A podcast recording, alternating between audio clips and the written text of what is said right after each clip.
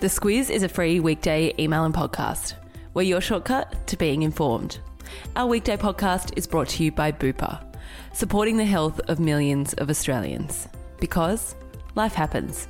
Find out more at bupa.com.au. Good morning, I'm Claire Kimball. And I'm Kate Watson. It's Wednesday, the 12th of August.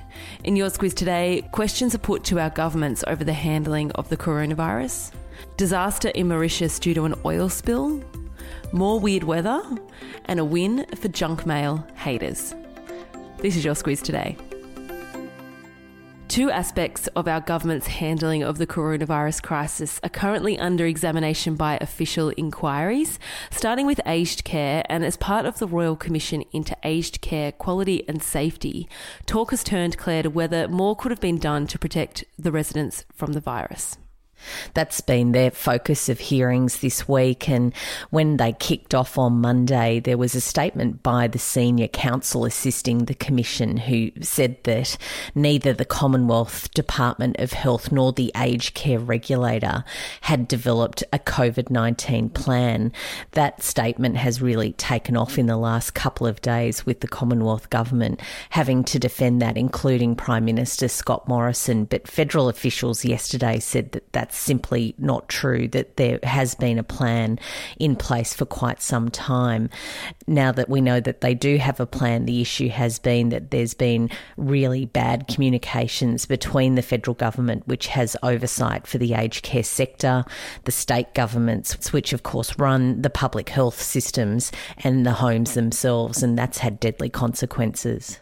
For context, reports say of the 300 plus deaths from COVID 19, over 200 were from an aged care facility, and most of those were in Victoria. On Victoria, Premier Daniel Andrews fronted a state parliamentary inquiry yesterday. He faced questions about why his government chose to contract private security firms to manage the quarantine of overseas travellers. And of course, as we know, that breach in quarantine has led to that second wave in Melbourne and the lockdown of the state. And it's had some big consequences. And of course, people have questions about it. What Daniel Andrews said yesterday is that he didn't think it was correct to assert that there were hundreds of Defence Force staff on offer. But the Defence Minister, Linda Reynolds, last night said that that offer had been made. Just to note, this is a separate inquiry to that independent one set up by Andrews himself to look into the hotel quarantine debacle. That one will begin public hearings later this month. Lots of inquiries. A look around the country in New South Wales reported 22 new cases yesterday. That's the highest daily number since mid April. And with the source of those still unknown, the Premier has said that New South Wales is on a knife edge. Tassie has one new case. That's the first for almost three weeks. That's a bloke who picked it up whilst in Melbourne for medical treatment.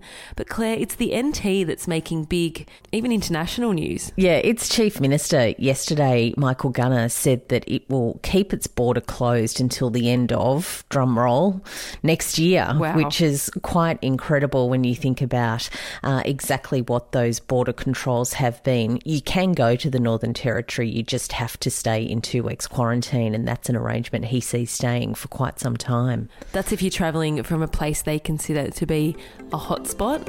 Over in New Zealand, and four family members have tested positive to COVID in Auckland. That marks New Zealand's first new cases in more than 100 days. Most concerning is the source of their infection. It's unknown. They've not been overseas. So, Prime Minister Jacinda Ardern has put the city under stage three restrictions. And for a refresh, that means you stay at home, restaurants close, and no travel.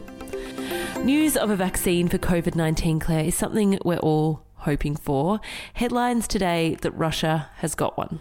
President Vladimir Putin has been uh, hinting at that for quite a few days, and yesterday said that that has happened. In fact, his daughter has been inoculated. Uh, there are, though, big concerns about whether uh, proper trials have been conducted and doubts about what those protocols that have been followed exactly are. Yeah, not all that much excitement about that one at this point. Weeks ago, Claire, a Japanese cargo ship ran aground near Mauritius. Since then, over a thousand tons of oil have leaked into the ocean. It's not an oil ship, it's a, a cargo ship, but it has fuel on board, of course, and it's that fuel that's been leaking uh, since really big seas started to swirl uh, since the end of last week, and that's seen some of that oil head towards the shore.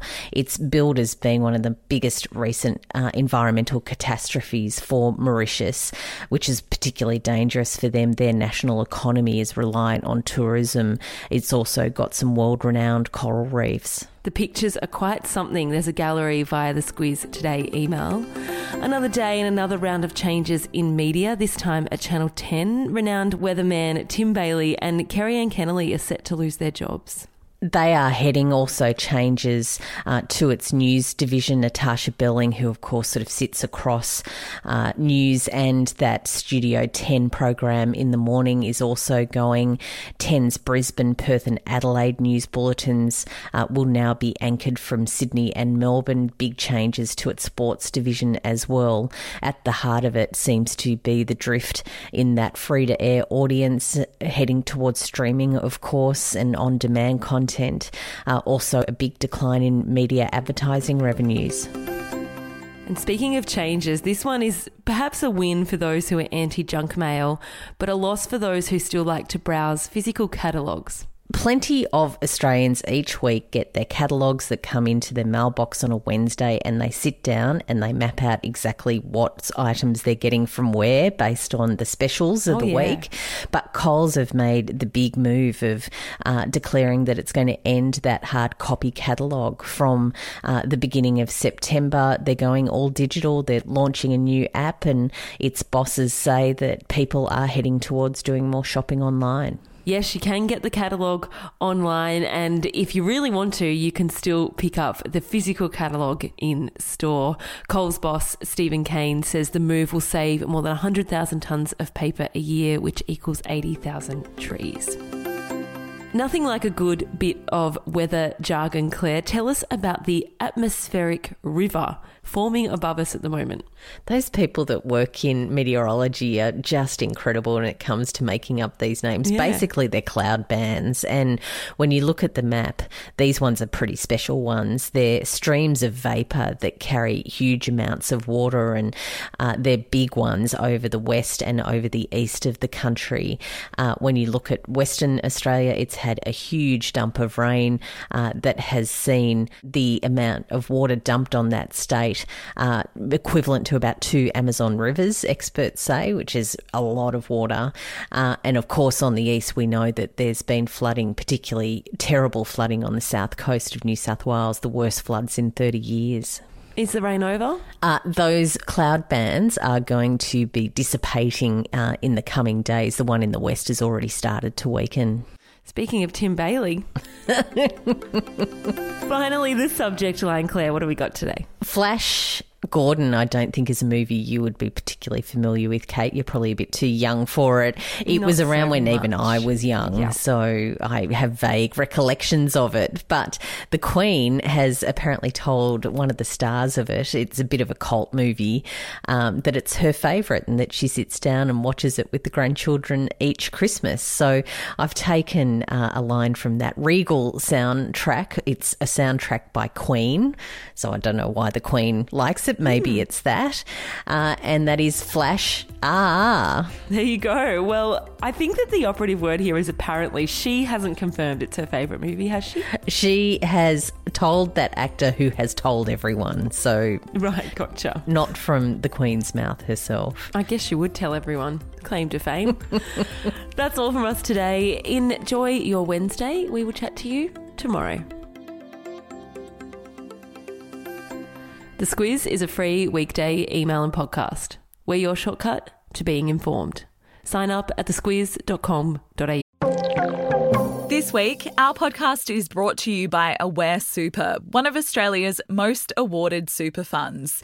It can be hard to know where the best place to grow your super is, but with awards like CanStar's Outstanding Value three years in a row and Money Magazine's 2024 Ultra Long Term Performance, Aware Super's 1.1 million members can be confident their super is in good hands. Visit aware.com.au forward slash awards to find out more. Awards are only one consideration. Read the PDS and TMD on the website. You.